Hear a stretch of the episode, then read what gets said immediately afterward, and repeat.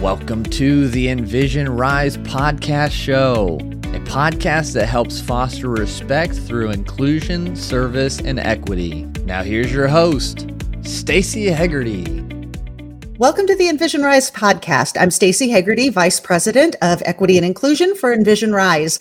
Our guest today is Chloe Corcoran. Chloe, welcome. Thank you so much. I'm happy to be here. I appreciate you having me on. We are thrilled to have you. So we're going to jump right in. But before we do, first, Chloe, I want to thank you for being so vulnerable and being willing to be a guest on our podcast. There's a lot of emotional labor that you're doing, and we appreciate it. Our listeners appreciate it. And I know the trans community community appreciates it. So thank you so much. Oh, you're welcome. I'm glad to be here. So tell us about yourself. I know you, but our listeners don't. So tell me.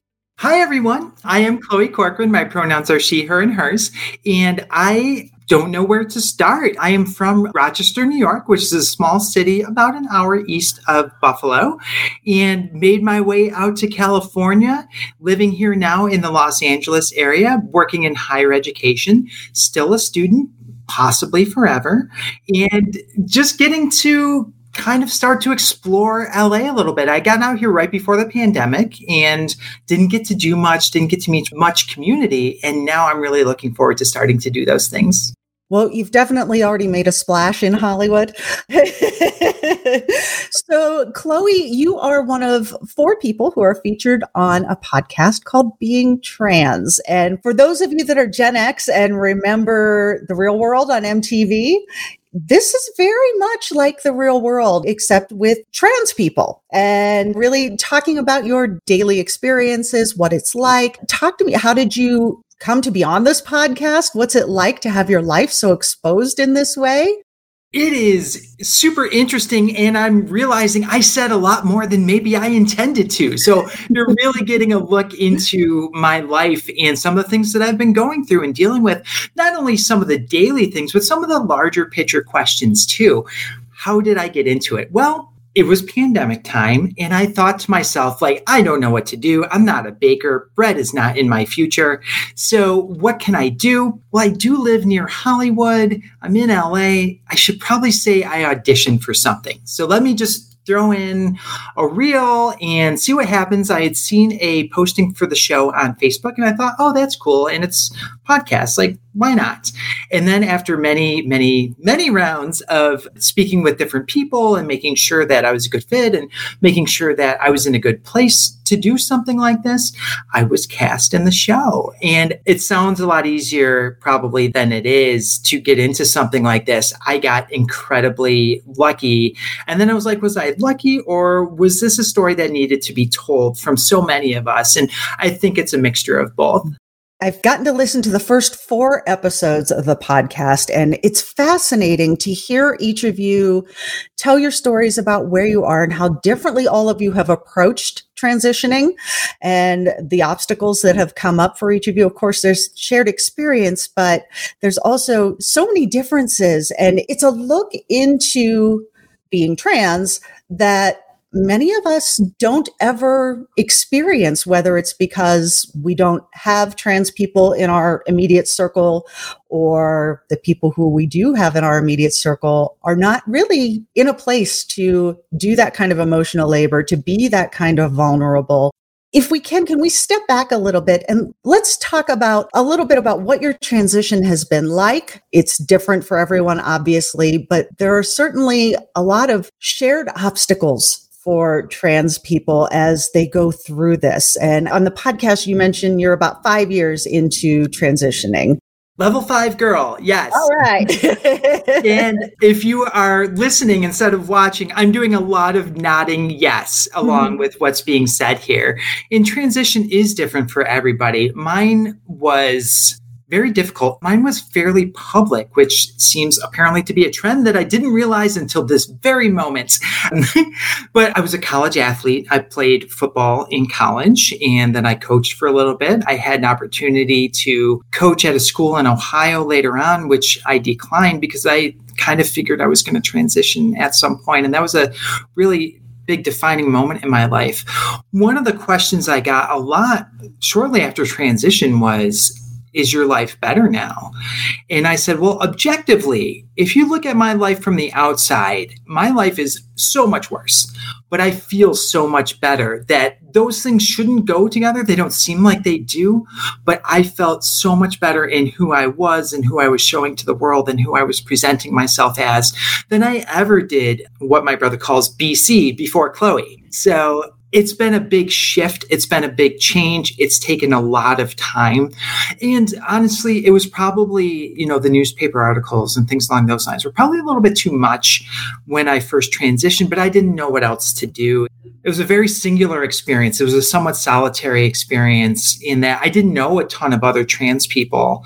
And seeking community was something I wish I had been a little bit better at.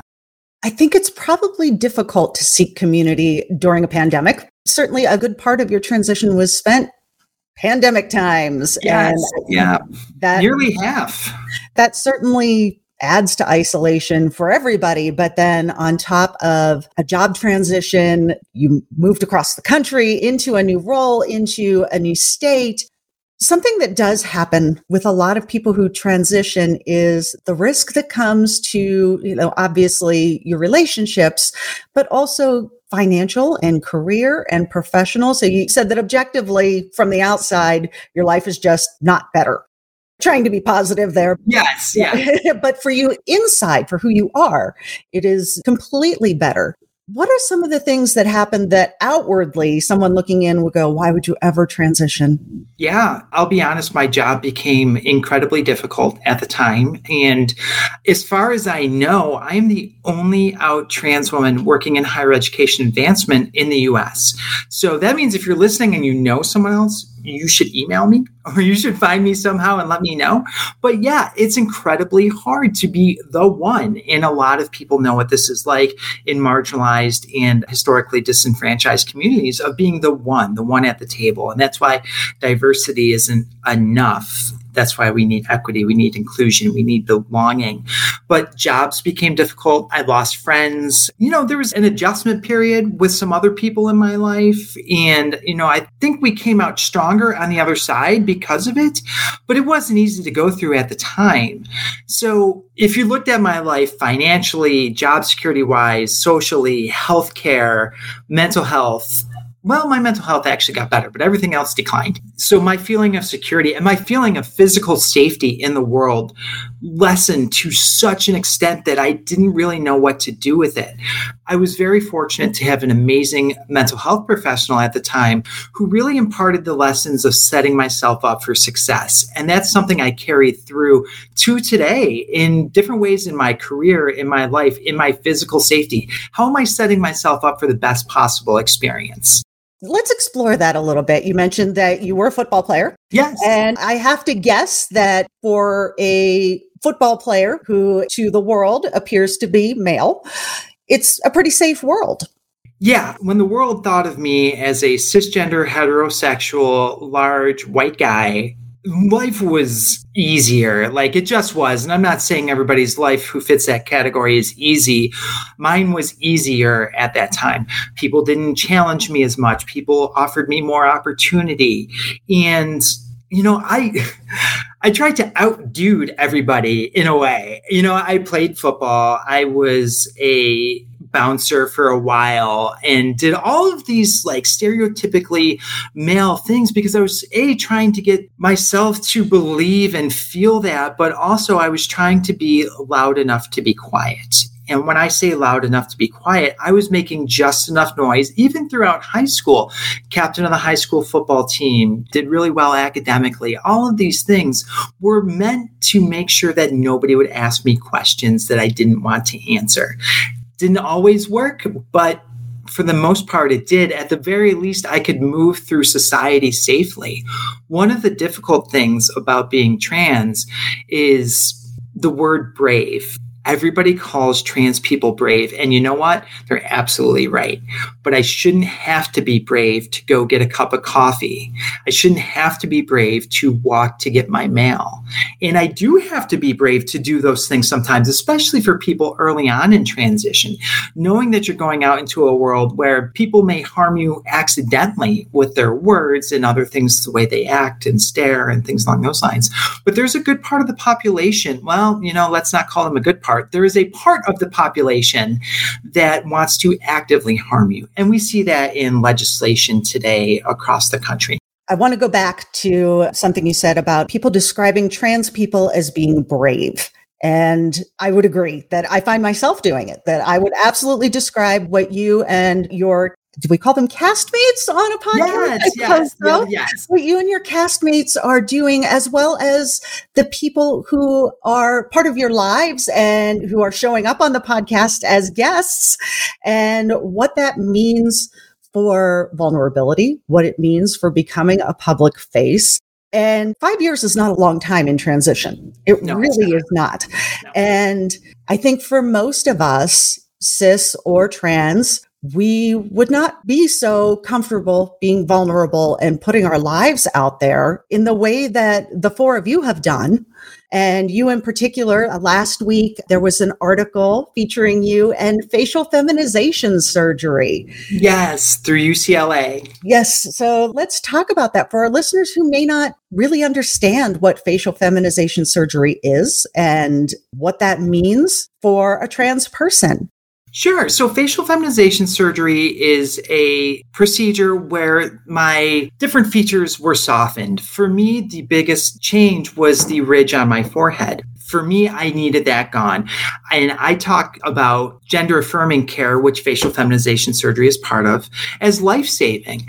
And the difficulties is that so many insurance companies, most importantly, label it as cosmetic, and it makes it really hard to get. But I've seen the changes in mental health that come from people who get this surgery, and that leads to better physical health, that leads to less stress on various healthcare systems throughout the country. There's so many important important things that go along with gender affirming care. And I'm extremely fortunate to have been able to get it and have insurance cover it. That was because my employer at the time opted into extra trans health care. It was so unheard of for somebody to do that that my insurance company didn't even understand that this was something that happened. I, they gave me the runaround. Eventually, obviously, they came through for me, thankfully. But it's not easy. And, you know, you talk about being brave and sharing this. And the reason I feel it's important to share these stories and be so vulnerable, which is a word that keeps coming up, probably because I'm really not good at it. I've never been good at vulnerability. I've always struggled with it. And now I term this project as a practice in vulnerability. It's a little bit like yoga that way. Like I'm never going to perfect it but I can at least keep trying. And why do I do that? Because it's important for me to serve my community. It's important for me to push for gender affirming healthcare for everybody. It's important for me to humanize my experience and my existence to other people. And I know there's people that will never reach, but there are people who are sitting on the fence. There are people who just don't know. And there are people who want to approach us. But I'm almost always the first trans person that people meet when I meet them, anyways. And I think that's a common experience experience. Mm-hmm. The, the percentage of trans people for population is less than 1%. Correct. So, you know, obviously for a lot of people, they may never cross paths with an openly trans person, but pretty good chance that someone in their life is experiencing questioning and not sure what this means about their gender identity and how that is separate from sexual orientation as well. And there's so many questions I think that people have. What is one thing you would like for people to understand being trans? Such a great name for the podcast because I keep saying it. it does seem to fit in well. Yeah. So if, if people outside of the trans community could know one thing about us, I think it would be that the humanity within us is the same as humanity within everybody else. That we need other people, we need strong allies. And when you call us brave, that means there's some sort of admiration, and you need to turn that admiration into accomplishing with us in making change with us. And if I could ask for one thing, and I know you didn't ask about that, but I'm going to throw it in there. Please do. If I could ask for one thing, it would be to hire us. We need jobs. Jobs are our access to healthcare we're going to do an amazing job for you. You just got to give us the shot. Let's talk about the workplace and what that's like for transition, what it's like for folks who have already transitioned, starting a new role in a new organization, and how organizations can become a more accepting and affirming place. I realized there was not a question in there. but we can talk about those things. Let's talk about it. So, did you transition in a job that knew you as someone else before, or did you leave your job as part of your transition? I transitioned in a job that I had been at for, I think, four or five years as presenting as someone else, and then transitioned in that workplace and left shortly thereafter. Not, I gave it a shot. I stayed for a while, but it just wasn't the right spot for me. What was that conversation like the day that you went to somebody in the organization and said, here's what's happening? Oh my gosh, they were not prepared. You know, you meet with more and more people, and some people are better prepared than others. But I was told at one point, what we do with you will depend on how you look. And that is incredibly difficult to hear for anyone of any situation, but especially somebody considering transition. So that was difficult. I mean, somebody asked me if I was going to wear false breasts to work and things along those lines, incredibly inappropriate questions.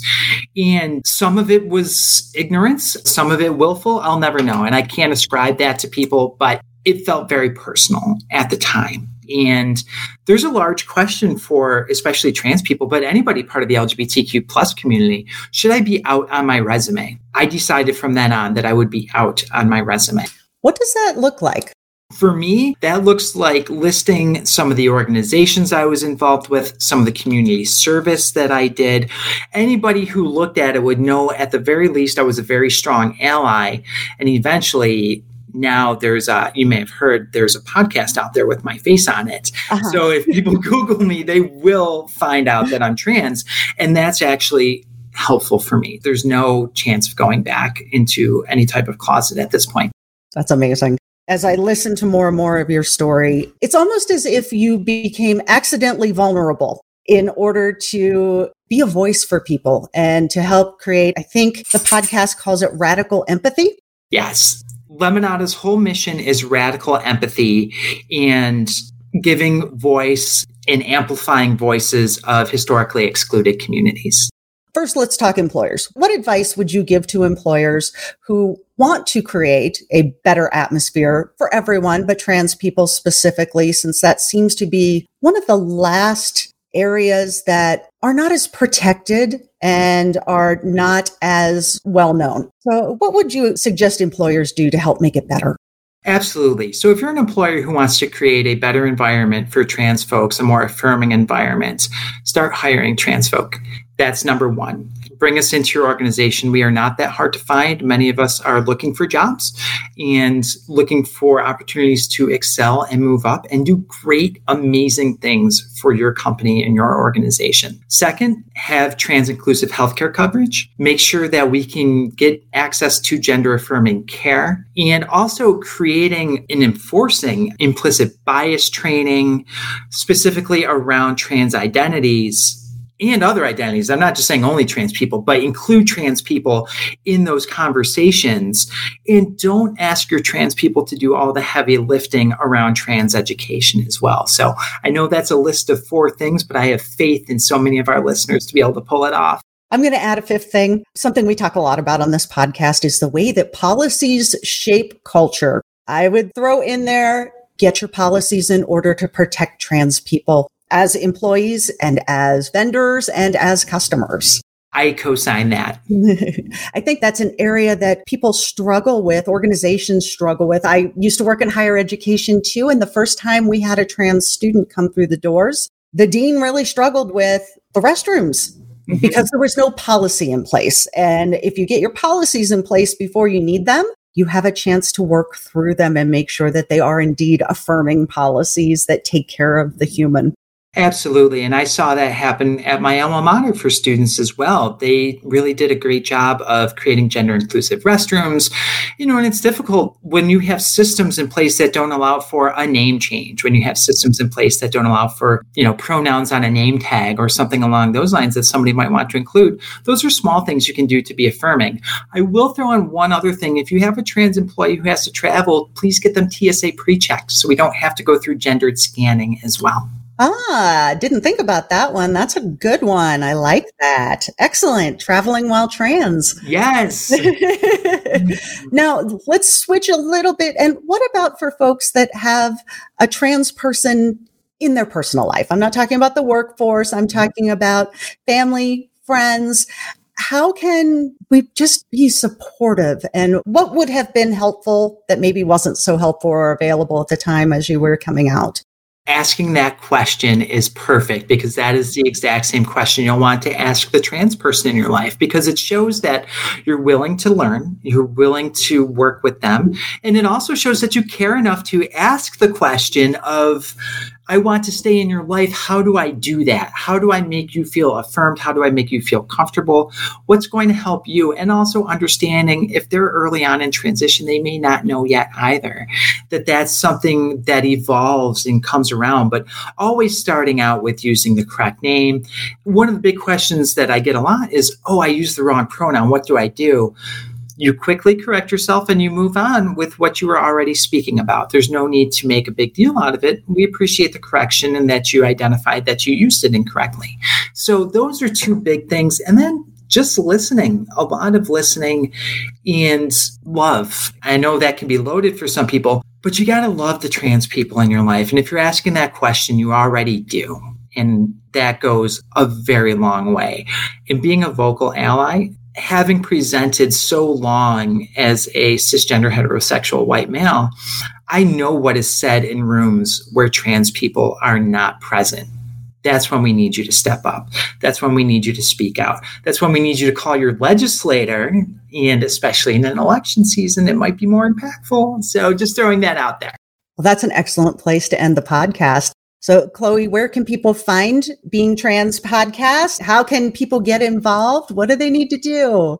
Thank you so much for asking. If you want to listen in on my life and the life of a few other people, please look for Being Trans on programs like Apple Podcasts, Spotify, Stitcher, really anywhere that you can access a podcast, you should find Being Trans. I appreciate the time to talk about this. And I appreciate people tuning in just because maybe you'll learn something and at the very least, you'll hear me be vulnerable. it's a wonderful podcast and there's a lot of humor and a lot of love that is coming around some very difficult topics. So to you and your castmates, Chloe, I appreciate you being out there and being vulnerable. And thank you so much for joining us today. That's the Envision Rise podcast. For more information on Envision Rise, you can find us at envisionrise.com. Thank you so much for listening to today's episode. Remember, diversity and inclusion should not be treated as a one off initiative. And so, with your help, we can get this message to more people. Subscribe, rate, and review the show, and be a part of making a difference because it starts with you.